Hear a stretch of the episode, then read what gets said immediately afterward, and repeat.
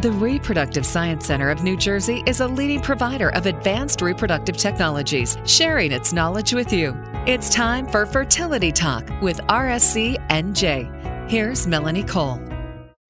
Does being underweight or overweight affect your fertility? My guest today is Dr. William Ziegler. He's a board certified specialist in reproductive endocrinology and infertility at the Reproductive Science Center of New Jersey.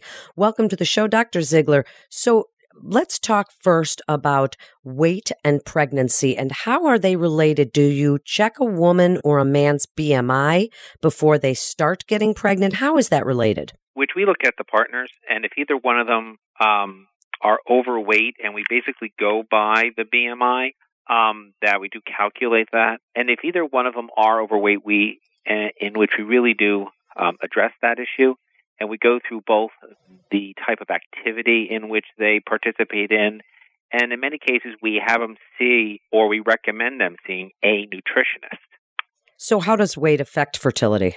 Well, we know that um, we, in, within our country, uh, 50% of all Americans are overweight, and 30% are basically uh, designated as being obese. We do know from from recent studies that obesity accounts for approximately 6% of all primary infertility. And it, it's surprising that that even low birth weight women um, weight accounts for again 6% of their infertility. So basically, we're looking at 12% of the population that have primary infertility are from a weight related etiology. And the weight itself has to do with the processing of hormones, and it can throw off a woman's cycle. I know, in which we do know that obesity brings to mind hypertension as well as diabetes, as well as heart disease. And it's very surprising when we approach patients and we start to discuss with them the association between obesity or underweight um, situations and infertility, it's kind of surprising to them. Does being underweight or overweight affect your not only chance of getting pregnant, but having a healthy baby? Yes, it does.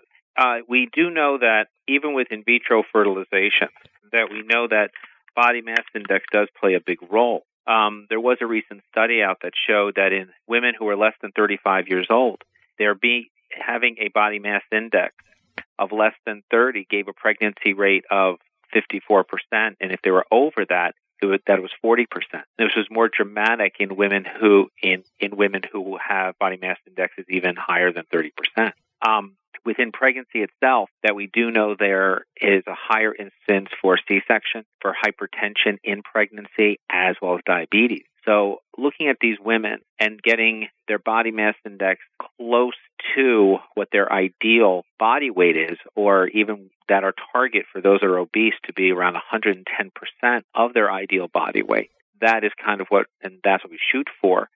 That helps them throughout the gestation itself and to help them have a healthy baby. So, do you recommend that women try and lower their BMI if they're in the obese category before they start trying fertility treatments? Yes, definitely. And for those that are underweight, we like for them to even try to attain 100% of what their ideal body weight should be. So, it makes our it it helps improve the success rate of any fertility treatment and decreases the risk for the patient as well as the baby throughout pregnancy. We've heard about the risks for an obese pregnant woman. What about for an underweight woman? Are there risks to her baby? People don't think about being underweight as a health hazard. Well, being underweight, um, when a, in those in those individuals, we do know that estrogen level is lower, and from the our menopause patients, we know that with low estrogen, it does affect the bone integrity. So even in women who are underweight and they want to get pregnant, uh, especially those that have had an eating disorder such, such as anorexia nervosa or or even bulimia, those who are very athletic and they've been uh, and they've been a long distance runner for a long time, or they're just very just very um, are, are very aggressive exercisers. That we actually would like to get a bone density scan on them to make sure that their bone integrity is there. If they have osteopenia or if they have osteoporosis, again, that's something that we need to address because that could affect the way that they carry a pregnancy and their health throughout the pregnancy itself. When you take a look at uh, the effects of the infant, again, if this is from a malnourished situation, then we have to be concerned about the growth of the baby if the baby is going to be getting enough nutrients to grow normally. What about men, Dr. Ziegler? Is there any risk with fertility if a man is obese or underweight? Well, mainly with mainly with obesity is what studies have basically looked at, and um, studies have shown that that obese men have around a 42% chance are more likely to have a low sperm count than of men of normal weight. Um, and of there's many obese men that have actually been shown to be sterile because of the weight issue. Um, if, if a man does um, gain weight, for every 20 pounds um, a man gains above their ideal body weight, there is a 10% decrease in their fertility. So even in that situation, we do recommend weight loss for men because that does improve the sperm sample in which we in which we have to work with. So what do you tell couples when they come in to see you if one or both of them happen to be overweight? How do you counsel them and and do you encounter resistance to the weight issue?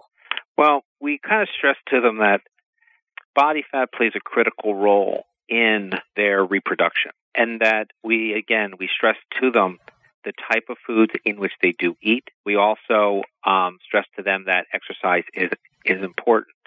The problem that we run into is that patients who come to our office, they've been trying to get pregnant for a while, and if we if we forego fertility treatment, um, waiting for them to lose weight, in many cases, um, we that we lose those patients. Uh, they either stop treatment and just altogether, or they seek um, treatment from another practice.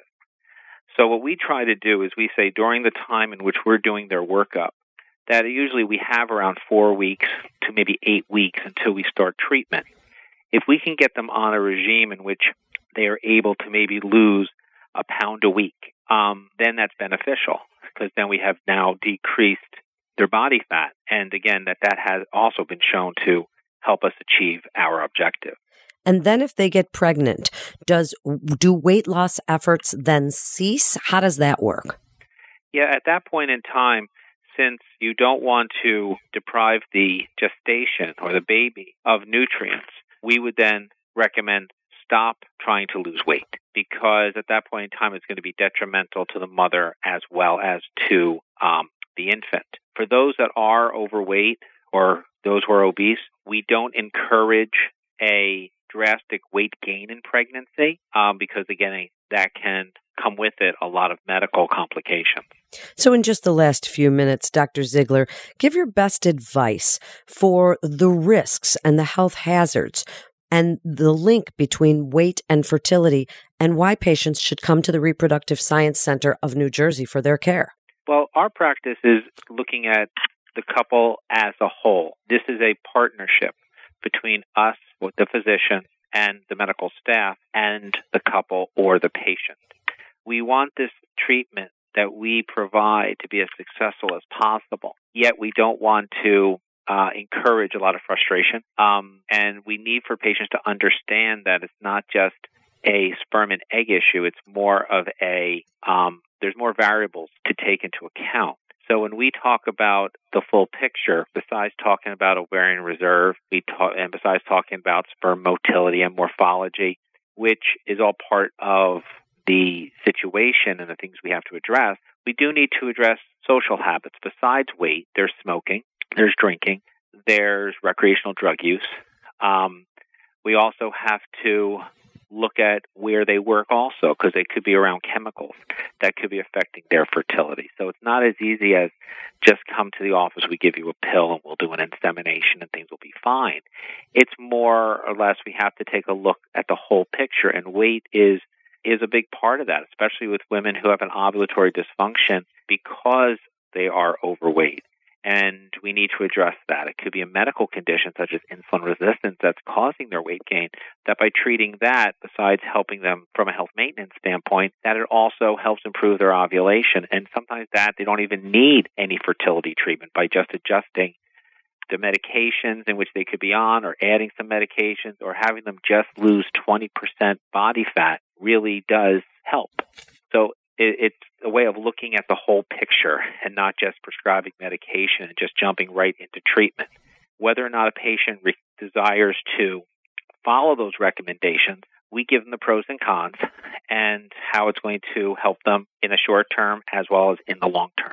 Thank you so much, Dr. Ziegler, for such great and so important information. You're listening to Fertility Talk with RSCNJ. And for more information, you can go to fertilitynj.com. That's fertilitynj.com.